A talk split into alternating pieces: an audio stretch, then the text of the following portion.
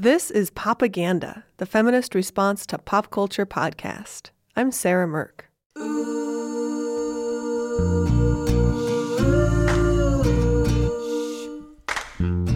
In pop culture, nostalgia is having a moment. Actually, more than a moment. Nostalgia is driving a substantial portion of our pop culture and driving people straight to the box office. Let's take a look at the biggest movies of the past year. Okay, so out of the 10 highest grossing films in 2015, only two were original stories the animated film Inside Out and Matt Damon in Space movie The Martian. The other top films were all reboots, throwbacks, or in the case of one film, the seventh in a series. I got family. This time it ain't just about being fast. That, of course, is the great Vin Diesel in Fast and Furious 7. The new Star Wars film, The Force Awakens, for example, has been a whopping success precisely because it taps into fans' love for the original three films. Instead of taking on a complicated new story and a whole new course, the film is built around giving the people what they want. Some fun new stuff, but mostly more about stories and characters they already know. The Force. It's calling to you. The same thing is going on to a lesser extent with TV. Online streaming has opened up an endless portal to nostalgia. Thanks to the miracle of the internet, you can now stream all the shows you grew up on as a kid. Are you vaguely wondering why Buffy the Vampire Slayer meant so much to you as a 14 year old? Well, here you go. Here's every episode. Have fun falling down that rabbit hole. In a lot of ways, we are in the renaissance of 90s TV.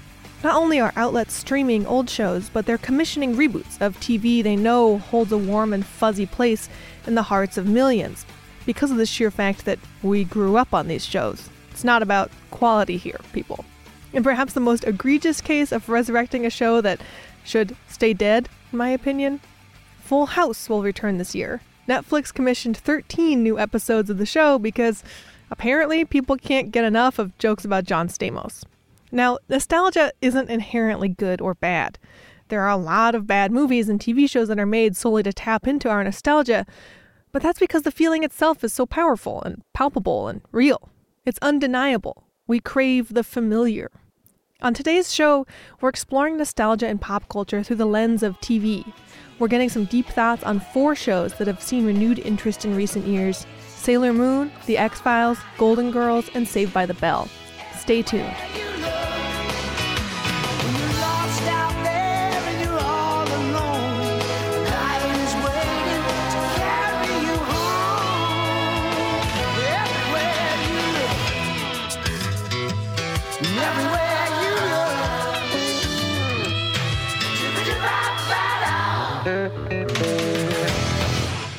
But first, we're starting out today with a conversation to frame all our thoughts on nostalgia. Yes, nostalgia is a powerful force, but what does it mean? To answer this question, I called up my favorite TV writer, S.E. Smith. Hi, S.E. Smith.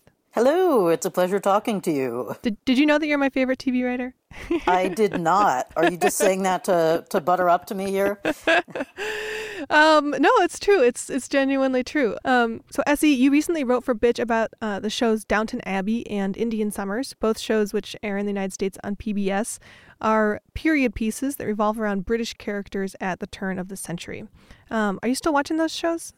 I am still watching those, along with a host of other period shows and costume dramas, because I have a sort of strange obsession with floofy frogs. I can't explain it. well, you're definitely not alone. So, a lot of people are familiar with Downton Abbey, which is about the lives and intricate social hierarchies and personal drama of aristocrats and servants in Edwardian England. But Indian Summers is newer. As Downton Abbey wraps up its final season this year, PBS, um, I think, is hoping that Indian Summers can take on some of its popularity do you, do you think that's right?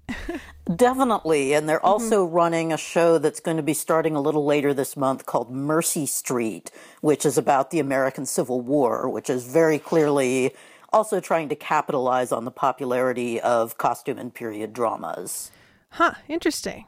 Yeah, so if you're not familiar with it, Indian Summers is um, set in India. It's under the rule of the British Raj, and a group of white British people um, decamp to a mountain town of Simla to beat out the suffocating heat and loosen their collars for a bit. So S.E., I guess my question for you is why do audiences love period pieces like this so much? I think that's a question with a really complicated answer. One thing, obviously, is our mutual affection for delicious frothy frocks. Also, there's a sense that we can engage with social issues, both past and present, and it feels more comfortable when we can distance ourselves.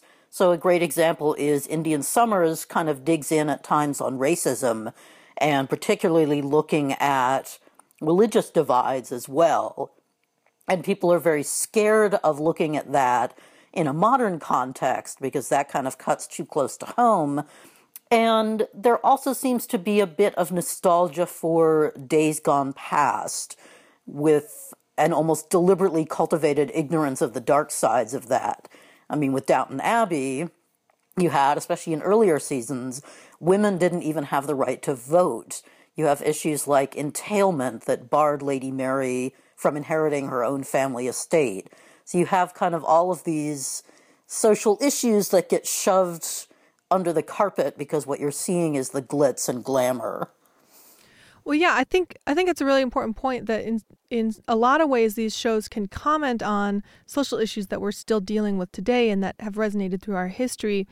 But in other ways, because they're set in the past, it feels safer to watch them somehow, or what today would feel very political and maybe um, invasive or heated instead feels exciting or like, ooh, look at this other world in the past. Definitely. And I think you can really see that with early seasons of Downton Abbey, which I was super excited about because the show seemed to be taking a very class war bent by looking at both the upstairs and the downstairs, which is kind of, I don't know if you watched Julian Fellowes' film Gosford Park, drew upon a lot of the things that we see in Downton Abbey. That's clearly when he started doing the research that you really see meticulously replicated on PBS for your viewing pleasure. And originally, you saw a lot more of the class tensions with servants wanting to get out of service, for example, which was a very alien concept at the turn of the 20th century. There was kind of an idea that you would intergenerationally work as ladies' maids and servants and butlers, and the idea that you might strike out on your own and start working for yourself was really terrifying to a lot of people. And you see the class boundaries breaking down, of course, with the infamous affair with the chauffeur, and sort of a, an examination of issues that we're facing right now as well. But people are more reluctant to engage with contemporary class issues even with things like the fight for minimum wage and Bernie Sanders exploding in the polls. And so, but in some ways, you're saying that um, these sort of these issues around.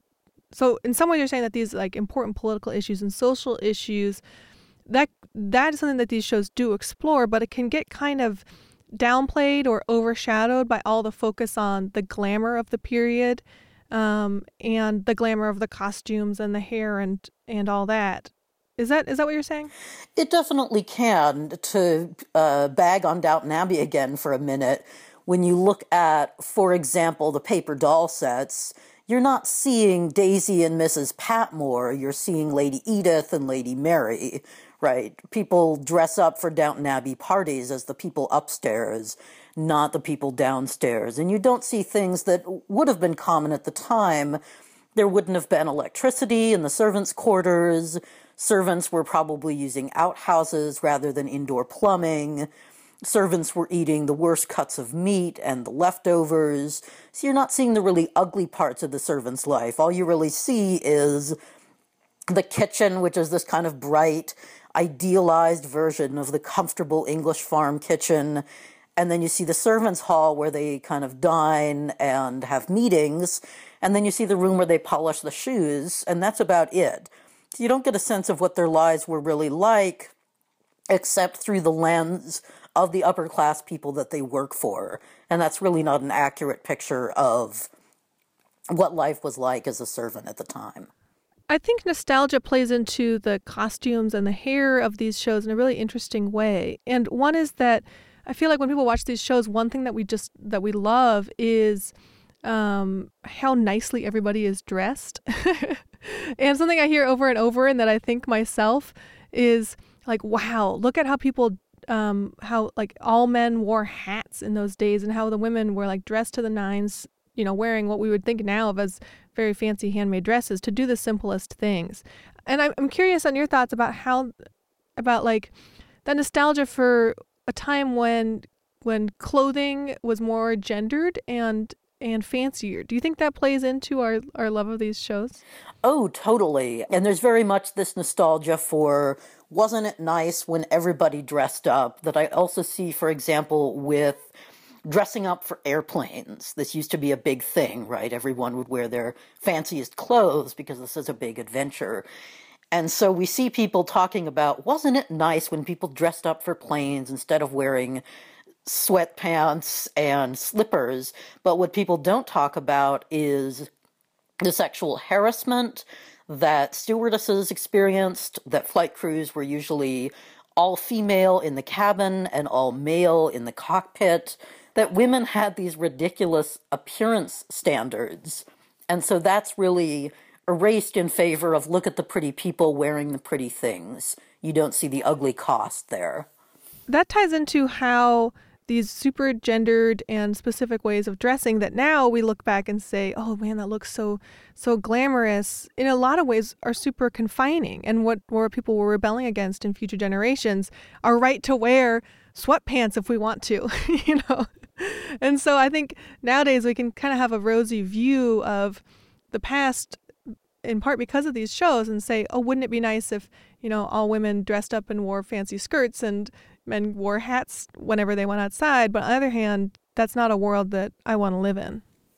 Definitely not. There are a lot of highly performative gender norms that go on there that weren't just about clothing, but the clothing kind of reinforced bigger social issues. Um, the most recent airing of Downton Abbey, we have Lady Mary trying to assert herself as the manager of the estate, and we have a farmer saying that he doesn't want to deal with her because as a woman, she couldn't possibly be the one in charge, as though she's somehow hiding the male manager somewhere behind her, perhaps under the piano or something. And that really ties into she's a woman, she has to wear these constricting clothes. Women behave like this, they do that. And Mary is a very interesting character because she's so rebellious. So even as she's wearing the right clothing and the jewelry and having her hair done just so she's out having affairs and taking the estate in hand and really trying to assert herself. And she gets a lot of pushback on that. And I think that that ties into the last thing I really want to talk about, which is that obviously this wasn't a good time to be alive if you're a woman or a person of color or you're poor or you have a disability. Um, your life would be much more confined than it is today.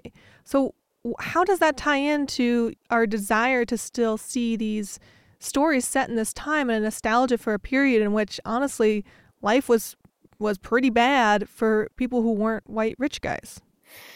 Well, it's kind of an ugly thing to say, but it really ties in with a nostalgia for an era in which systems of oppression and dominance were much simpler. And obviously, white viewers get a lot out of this because you don't really have to engage directly with race. And wasn't it nice when white people could just be in charge?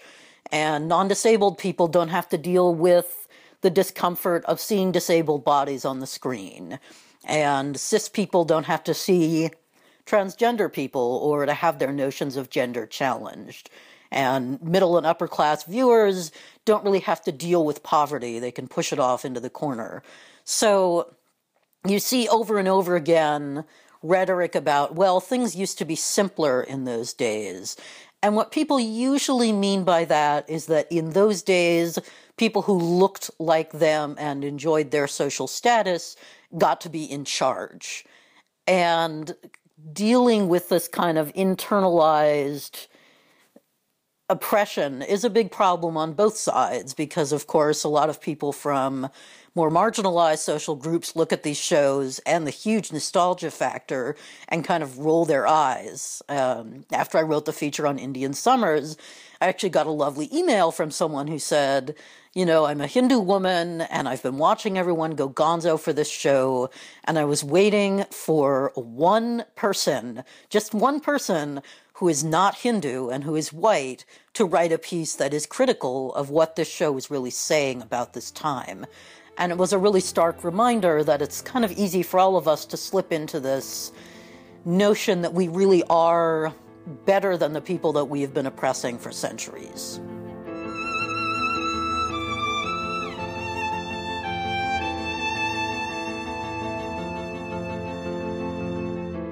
That was writer S.E. Smith. Follow S.E. on Twitter at Real S.E. Smith for more thoughts on lots of television.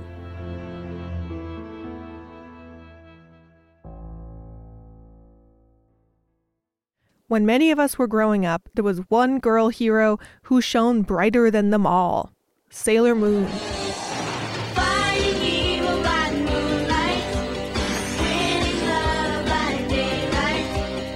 A Japanese TV show and epic manga series landed in the United States in the early 90s and promptly won the hearts of millions. The main characters are all schoolgirls who transform into awesome and super feminine crime fighting heroes to fight intergalactic baddies, try to track down a space princess, and save the solar system from destruction. Moon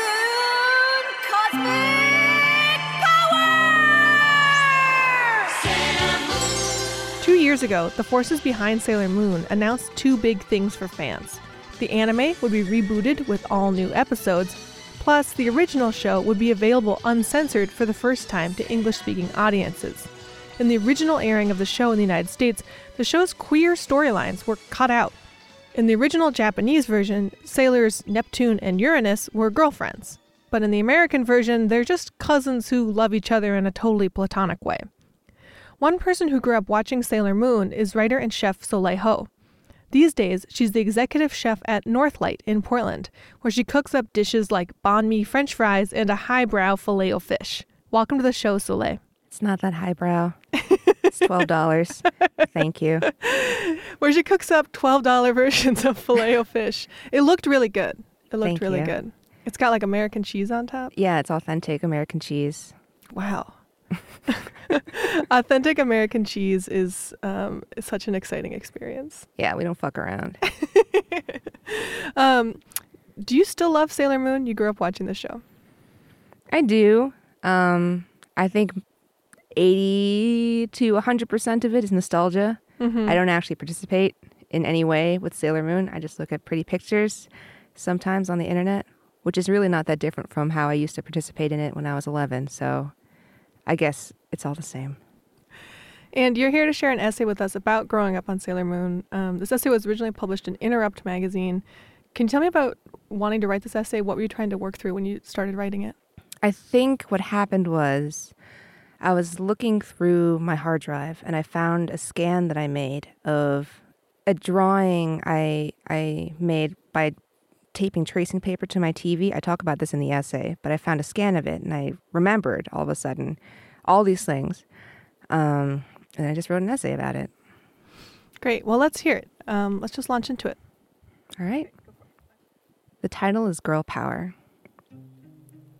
This is what I remember from my childhood pressing my plump cheeks against a window, watching my father step into a taxi with a single blue duffel bag, the smell of New York City in the rain, and Sailor Moon.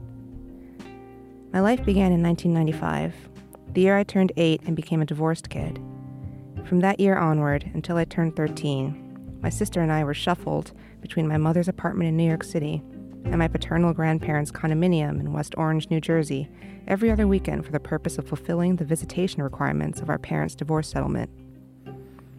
Our time at my father's home, which he shared with his deeply Catholic relatives, was unstructured and pointless. I must have spent hours pinching the loose skin on the back of my great grandmother's hands while she watched Vietnamese soap operas during the day. It was either that or braving the living room, where one aunt or another would find me and tell me that I was getting too chubby from all that American pizza. I knew, little girl that I was, that putting up with all of this was my only option. I realized this the moment I found my father packing his bag in my parents' bedroom and found the edges of his brown eyes engraved with deep grooves, like a fresh dug irrigation system. He wanted me to beg him to stay, but I simply blinked and walked away. I knew then that something important to my family was in motion and that my feelings had no place in it. I am Sailor Moon. I will right wrongs and triumph over evil, and that means you. Drawn by its gender appropriate pink box and sparkly text, my father gave me a VHS tape of Sailor Moon episodes during one of our visits. I expected to hate it, just as I hated his other sad, insipid gifts jeans two sizes too small, mechanical pencils, lacy ribbons for my knotted hair. Nevertheless, I grabbed my toddler sister and a bowl of potato chips from the kitchen and locked our bedroom door behind us to watch it. Now that I'm an adult, describing Sailor Moon to other people can be a little embarrassing, since the simple act of talking about the show probably makes me look like a sweaty nerd.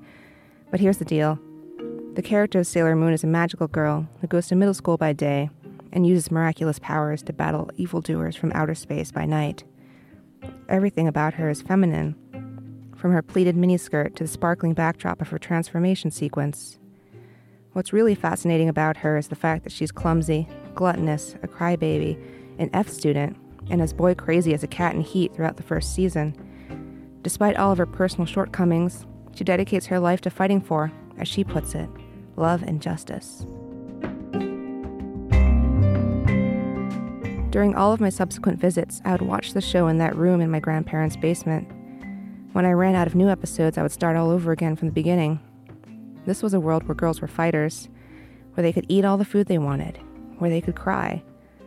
On our hour long drives back to our mother's apartment, my father would ask us, Do you think your mom loves you as much as I do? My wish to join Sailor Moon became so insistent that I resorted to desperate measures to lengthen my visits. I would pause the videos from my bed during close ups of my favorite characters' faces and stare at the frozen pictures marred by icy horizontal lines. Eventually, I came up with a solution for the dreadful intervals during which access to the television was compromised. In addition to pausing the videos, I began to tape large sheets of tracing paper to the screen and trace the images so they could keep me company in corporeal form. I would keep at least one folded up in my pocket during Mass, moving it between my fingers for comfort, like a paper rosary bead. Back home in New York City, my friends were beginning to talk about this thing called girl power. Well, not so much talking about it, as shouting the phrase whenever they got excited about anything. My best friend and fellow divorced kid, Samantha, introduced me to the concept. It just means that when girls do something, it's better because we're girls. She would usually conclude such statements with cartwheels, no matter where we were. The Spice Girls filled me in on the rest of the idea. At their peak in 1997, the Spice Girls infected the globe with their brand of girl power, which is a slippery idea that, thanks to its broad marketing, is hard to define without resorting to punchily punctuated buzzwords and phrases. Individuality, success, cat suits, sexiness, kicking ass, record deals, femininity, image management, independence. It's a particularly abstract take on empowerment feminism, which is a philosophy that, as Samantha pointed out to me, reconfigures any and all actions taken by women into feminist victories. According to the tenets of Our Ladies of Spice, Madonna is girl power, Margaret Thatcher is girl power, Rachael Ray is girl power, Phyllis Schlafly is girl power. I am, therefore I am powerful. I remember someone asking Samantha, who had quickly become the resident girl power evangelist, Can grown ups have girl power? Since the Spice Girls were all obviously adult women, it became easy to deduce that being a girl was something eternal that you would never discard.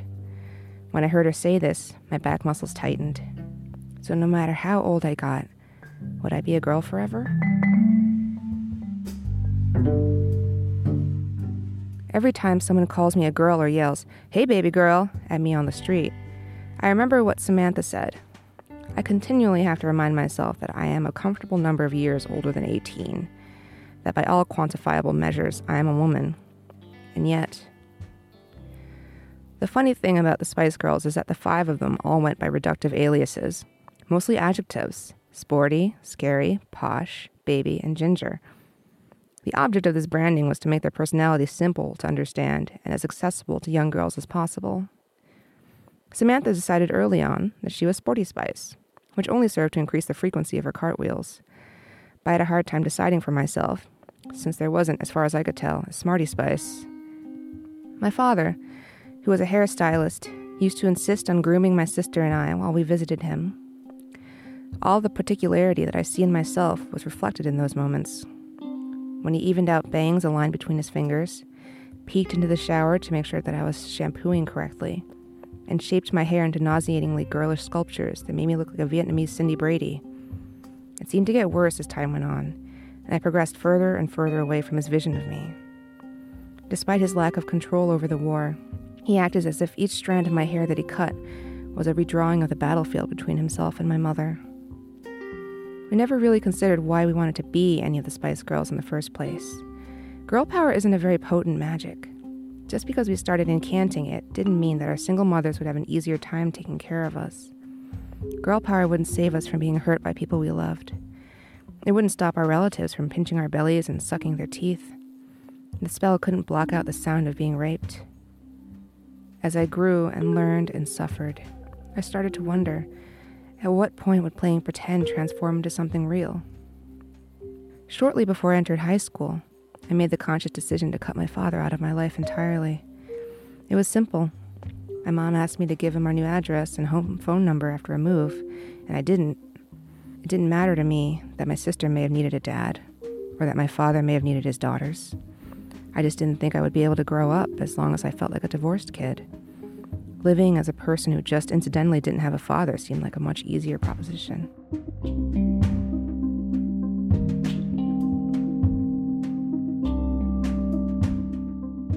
I didn't want to be a girl anymore, but I wasn't yet sure what a woman was supposed to be. My mother was beautiful, too beautiful for me to even imagine us as being part of the same species. Instead, my mind moved towards my favorite Sailor Moon character, Sailor Uranus. When she isn't fighting the bad guys, she dresses in men's clothing and dates a feminine woman. In the American version of the show, she and her partner are identified as cousins, although they certainly don't act like I do with my relatives. I wanted to be strong and handsome like her, and I identified with her inability to trust other people, especially men. She was all of that, and yet she was a girl. From a young age, I was drawn to the mysterious contradiction of her body, which seemed so impossible to achieve in my helpless childhood. So, here's that kid logic again. I tried to abandon my gender entirely. After school, I would sit in Union Square Park and watch the skateboard kids lurch around the asphalt in their blunt sneakers and backwards caps for hours, self consciously rotating my shoulders to mimic their movements. On the way to the train, I shadowed the most masculine men I could find and made my gait as wide as theirs. I kissed girls and enjoyed the voyeurism of swimming in their shameless softness. One day, after school, I stopped at Walgreens and spent a week's worth of lunch money on self adhesive ace bandages. The next morning, I got up early and launched a full scale assault on my bare chest, beating its swollen ridges and mounds into a flat, pleasing surface. I sequestered my shoulder length hair into a baseball cap and hardened my stare. As I walked out the front door, I wondered if this was how empowerment felt. The minute, needling sensation of other people's gazes was gone. I could barely breathe, but I was too engrossed in my freedom to care. When I got home from school, I rushed into my room and pulled off my shirt. My skin was slick from sweat, but the bandage was as tight as it was that morning. I grabbed the end of it and slowly began to pull. When I arrived at the edge of where the loose end met my skin, I hesitated, testing the strength of the bandage's glue with a gentle tug. The newly freed skin turned pink and began to prickle. I paced the seven foot length of my room like a stressed dog. My constricted lungs tried to take in what little air they could. For a moment, I considered leaving the bandage on. I just didn't want to be a boy that badly. I sat on my bed and pulled hard. The edges of my vision turned fuzzy and white, but I kept pulling, ripping, tearing off raw centimeters of blinding pain.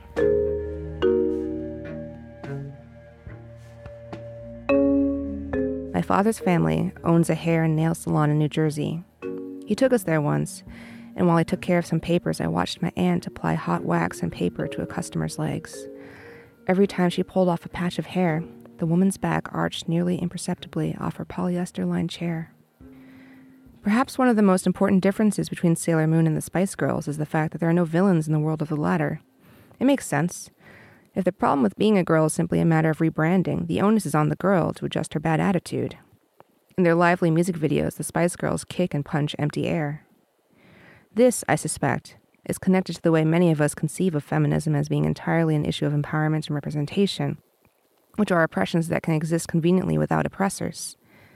Far from being a radical idea, girl power is an ideology that ignores structural power relationships in favor of endless self reprobation.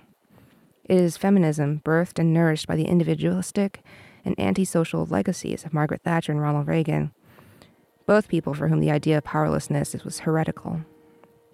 In her book, The Sex Which Is Not One, French philosopher Luce Irigaray warns if feminists aim simply for a change in the distribution of power, leaving intact the power structure itself, then they are resubjecting themselves, deliberately or not, to a phallocratic order. This idea is equivalent to, say, arguing for more representative hiring practices in prisons without critiquing the premise of the prison itself, or abandoning one's gender and embracing another purely out of a sense of internalized misogyny. I realize now that being a girl, or even identifying as one, as the case may be, is one of the hardest roles one can inhabit in this world. A girl is supposed to be so many things attractive, graceful, polite, quiet, valuable, valueless. But none of those traits guarantee that she'll be taken seriously as a thinking and feeling human being. On the other hand, the absence of those traits can often invite violence, or at the very least, judgment. When we say that all girls are powerful, we often refrain from explaining just what kind of power we're talking about. It could be the power to eat Cheetos if they want to, or the power to govern their own bodies. Though, on the whole, the people in charge of their lives hardly trust them to do either of those things. The power that I want girls to have certainly includes that, but also something else entirely. Many of the villains in Sailor Moon are obviously misogynists and prey on everyday young girls, but they're also typed as adults, and often as women. Drawing breasts onto an animated monster opens up a visual metaphor that tells us that Sailor Moon isn't just fighting aliens, but a world of adults who want to destroy everything beautiful in girls. In order to save the people she loves, she fights and gets hurt and breaks down and even completely fails at times. And when she can manage it, she tries to save the monsters too. In the meantime, I'll be waiting for her to appear at my window.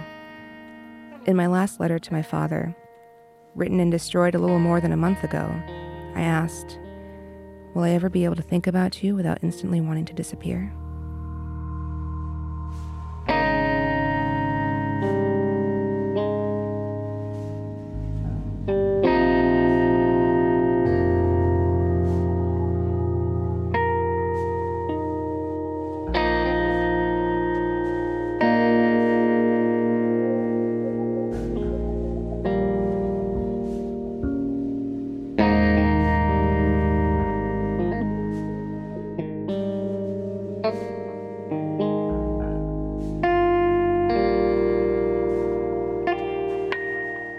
That was Soleil Ho. Look her up at soleilho.tumblr.com for more of her writing and her delicious banh mi fries.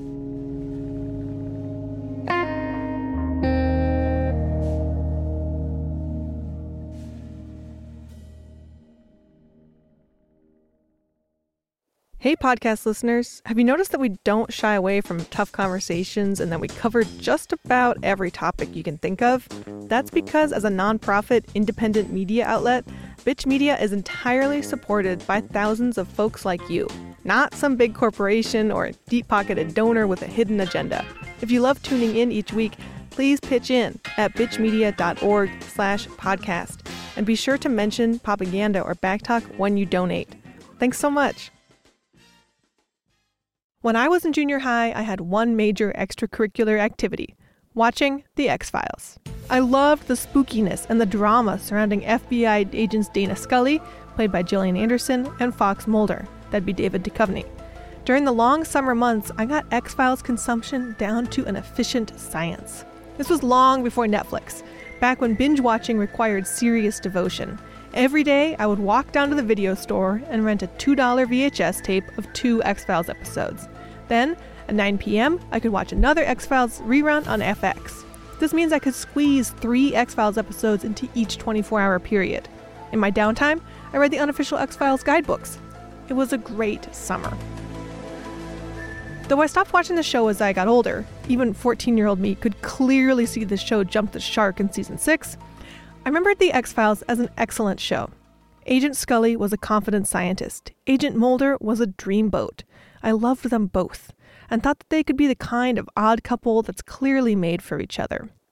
Then last year, Fox announced that the original stars would be coming back to TV for an all new X Files miniseries that debuts this January. I giddily started rewatching episodes. The X Files is certainly a lot cheesier and low budget than I remembered through the haze of nostalgia. But that's not the biggest difference. Before finishing even one episode, I realized something even worse. Agent Mulder is not a dreamboat. In fact, he's an asshole. An asshole who spends most of the series mansplaining to Agent Scully.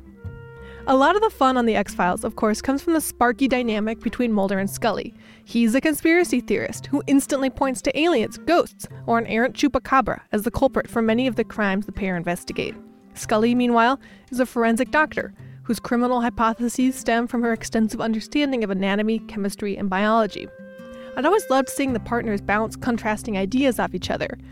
But watching the show as an adult who's had two decades or so to reflect on everyday sexism, it's suddenly obvious how much crap Scully has to put up with. Not only does Mulder routinely dismiss her extremely practical ideas, but her knowledge often gets the side eye from other men in the male dominated world of law enforcement. In episode after episode, she has to defend her ideas to Mulder, to her boss, Agent Skinner, to small town cops, and to a rotating cast of folks like the lone gunman. As a teen, I loved how Scully presented herself confidently and competently in the face of truly otherworldly chaos.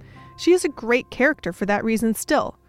But watching the show now, instead of rooting for Mulder and Scully as a duo, I find myself rooting for Scully alone.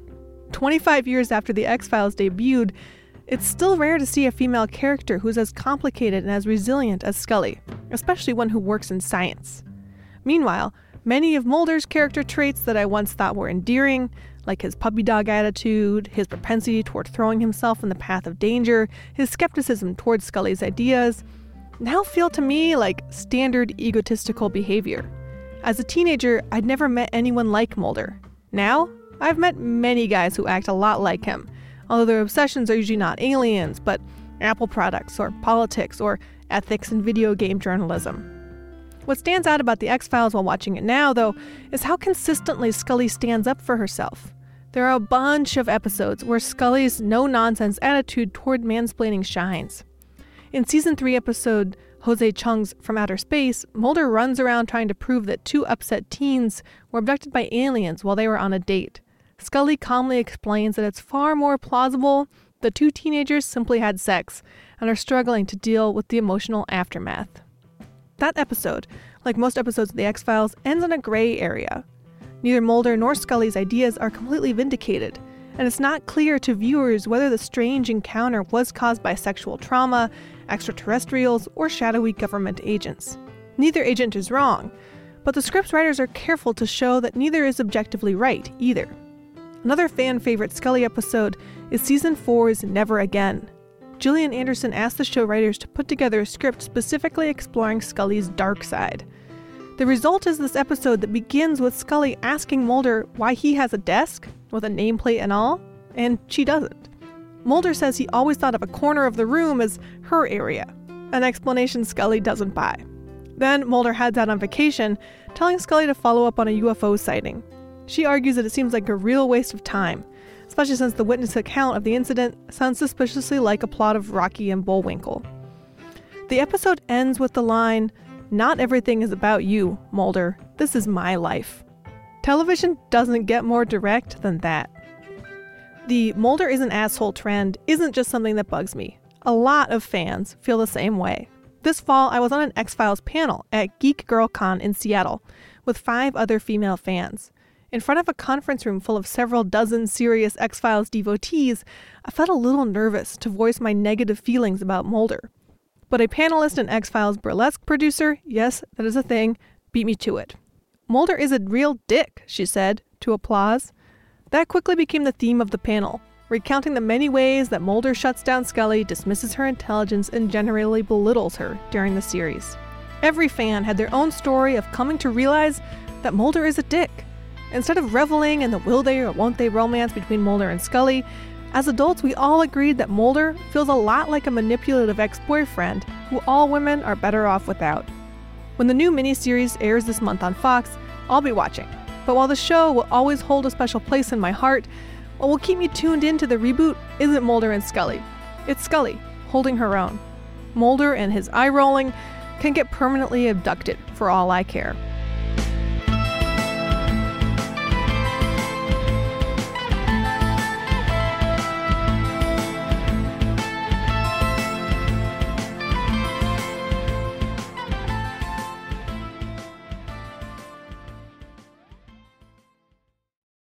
You're listening to Popaganda, the feminism and pop culture podcast. Today, we're talking all about the power of nostalgia and pop culture. Does this song mean anything to you?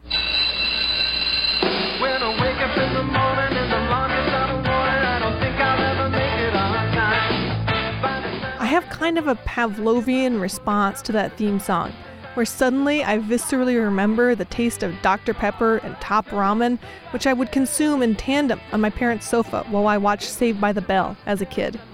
But how does Saved by the Bell hold up as an adult? Not well, says writer Emily Hashimoto. Here's her take on the show. Here's a fact that will make you feel old.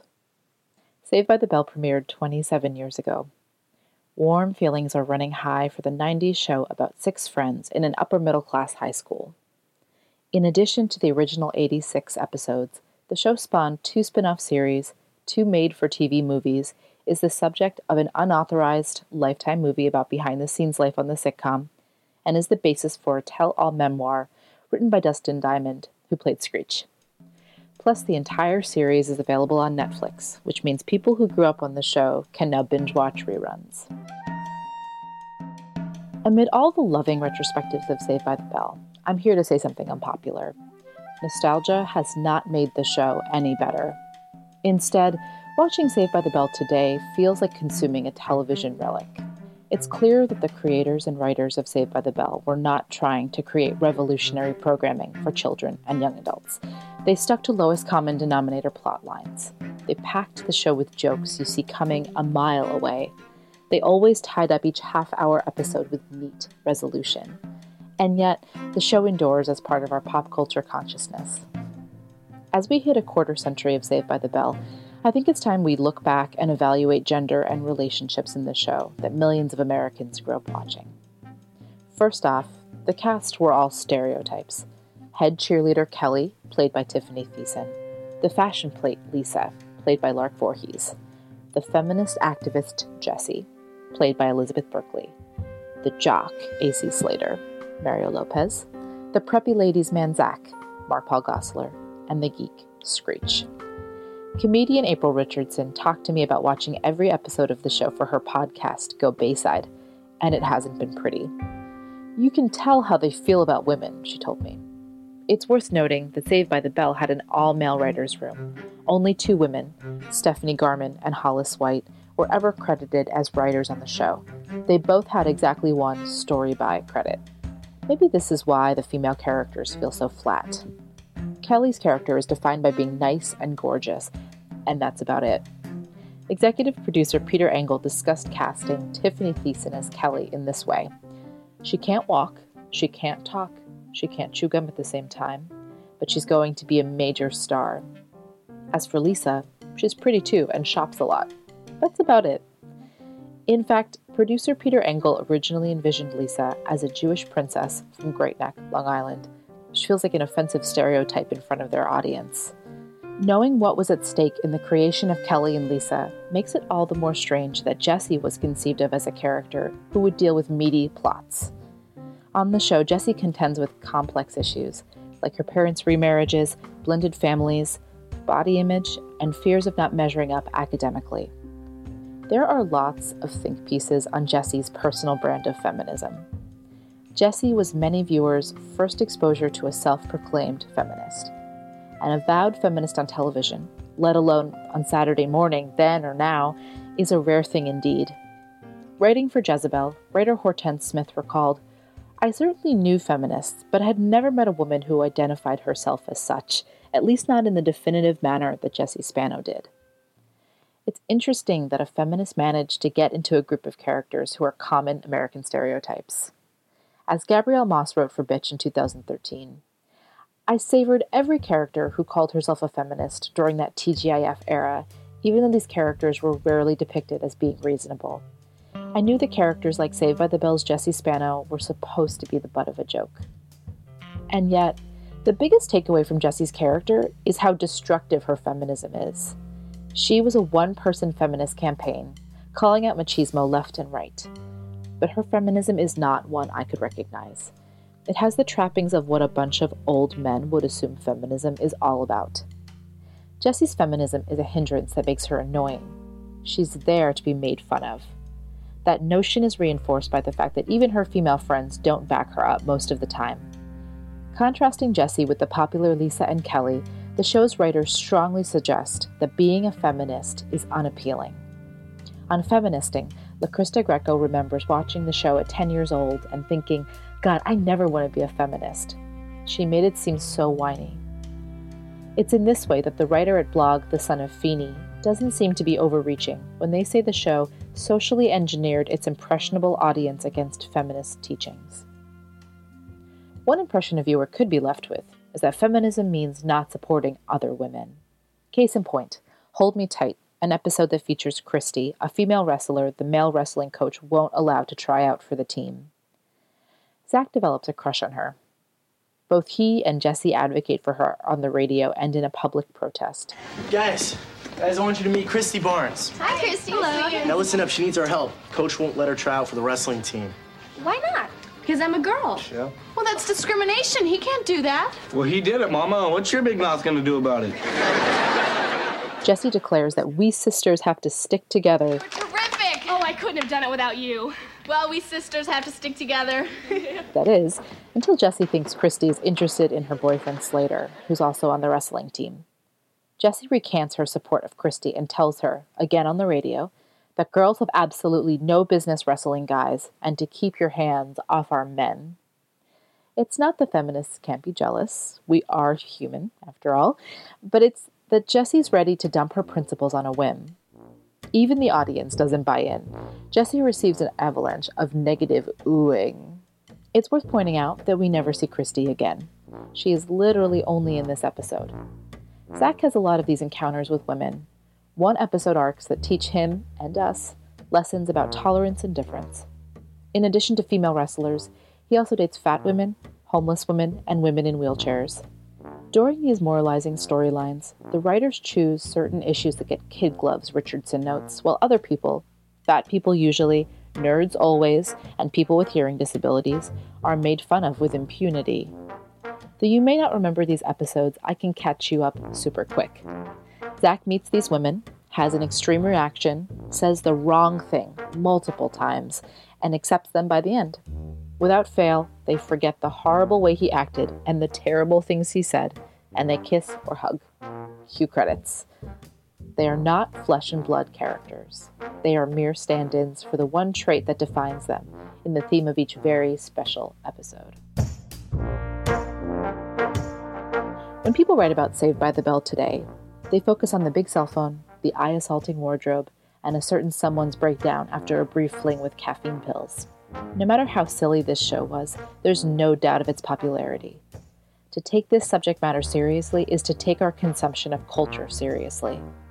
This swirl of messages about gender in the show is confusing, but in my case, and perhaps for many others, I left the show behind in search of better characters with more relatable experiences.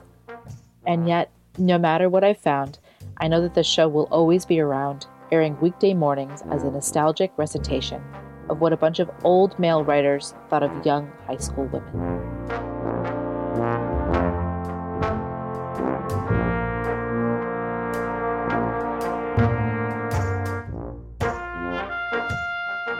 That was writer Emily Hashimoto. A longer version of that essay, where she discusses race and Saved by the Bell, is on our site, bitchmedia.org. I'll put a link to it in the podcast on our site. In the meantime, you can follow Emily on Twitter at Emily Hash.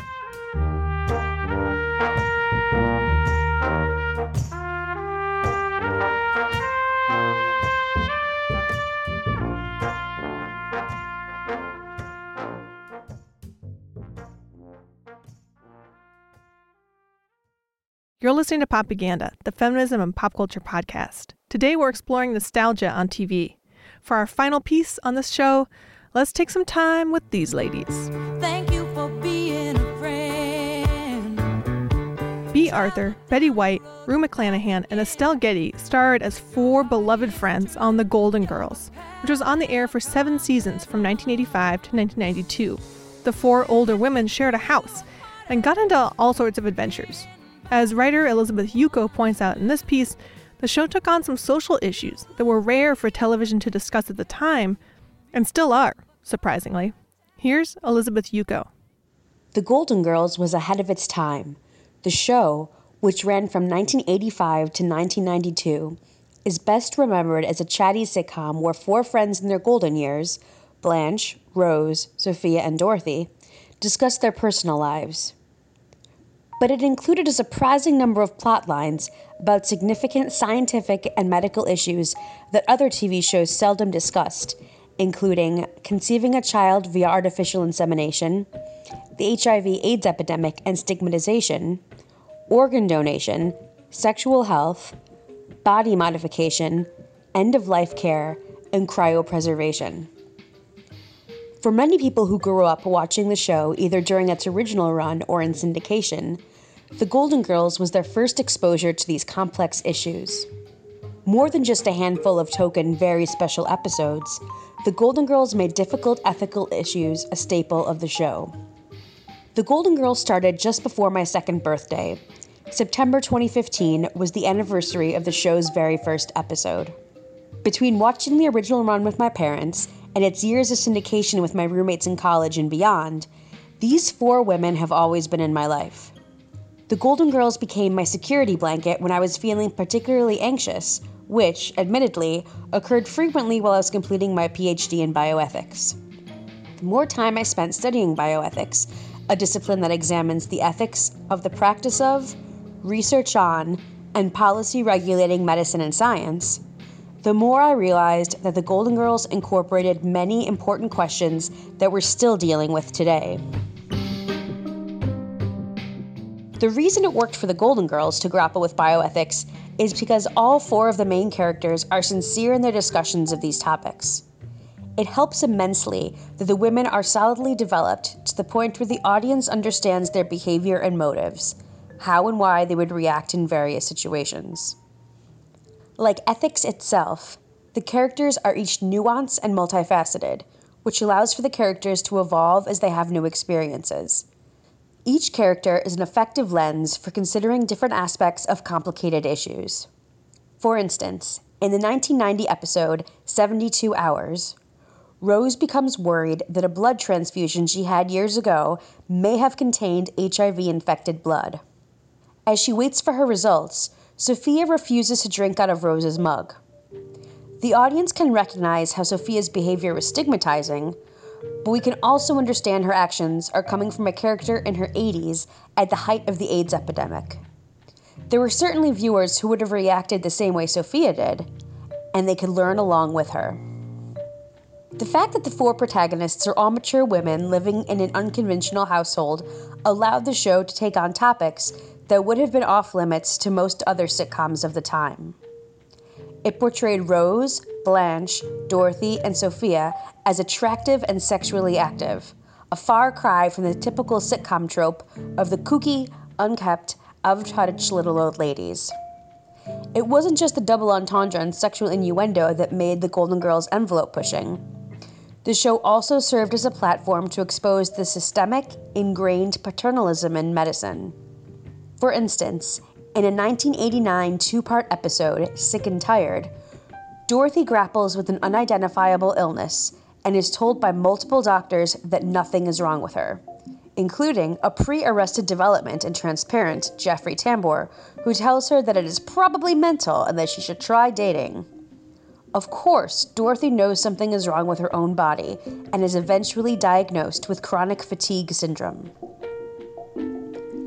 In another episode, 1990's Feelings, Rose describes how her dentist groped her breasts during an appointment. She tells the ladies that she doesn't think wowie wow wow wow is a medical term. Dorothy reminds the women that just because men in the medical profession wear white does not mean they're angels. Rather than remaining silent, presumably like the rest of the patients he has violated, Rose confronts her dentist about his inappropriate behavior, perhaps sparing some other patients from his roaming hands. Too often, doctors are seen as virtually infallible, so scenes like these illustrate that regardless of your age or gender, you have the right to be included in your medical treatment and treated with the same respect and care as any other patient. Rather than waiting until it established a solid fan base that would sit through episodes addressing uncomfortable issues, the Golden Girls came out swinging in the first season with an episode that deals with the complicated decision making process surrounding organ donation. In a 1985 episode, Blanche's sister Virginia has renal failure and asks Blanche for a kidney. Blanche, never afraid to articulate her own interests, discusses her dilemma with the other women. She either loses a sister or a kidney. Most TV shows probably would have a protagonist like Blanche jump at the opportunity to help her sister. But like anyone facing an ethical medical dilemma in real life, Blanche weighs the risks and benefits of the procedure. She and her sister have had a strained relationship for a long time. Plus, something could go wrong with the surgery, and there's a chance that she will lose function in a kidney later in life and end up needing both. Blanche also understands that without a kidney, her sister will die. Ultimately, Blanche decides to go through with the procedure and donation, but after initial tests at the hospital, she finds out that she is not a viable match for Virginia. Better yet, the hospital was able to find a kidney that was a match, so in Blanche's words, she got to keep her sister and her kidney. Everyone wins, including the audience, who benefits from watching Blanche's decision making process. These are only a few of the many examples of how the Golden Girls utilized a 22 minute sitcom format to raise issues typically left to dramas or left off television entirely. The fact that we're still watching and discussing the show 30 years later is testament to the show's smart, timeless writing and innovative ways of addressing the tough topics. Also, it's really funny.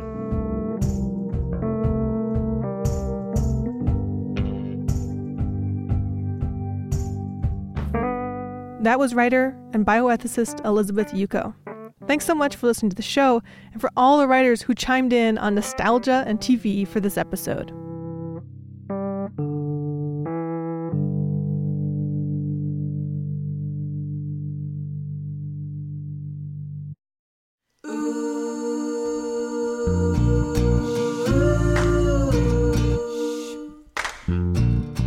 Popaganda is produced by the team here at Bitch Media. Bitch is an independent, nonprofit feminist media organization. We're entirely funded by our Beehive members, subscribers, and like minded sponsors. So if you like today's episode of Popaganda, please become a member online at bitchmedia.org today. Let us know you liked the show in your order comments.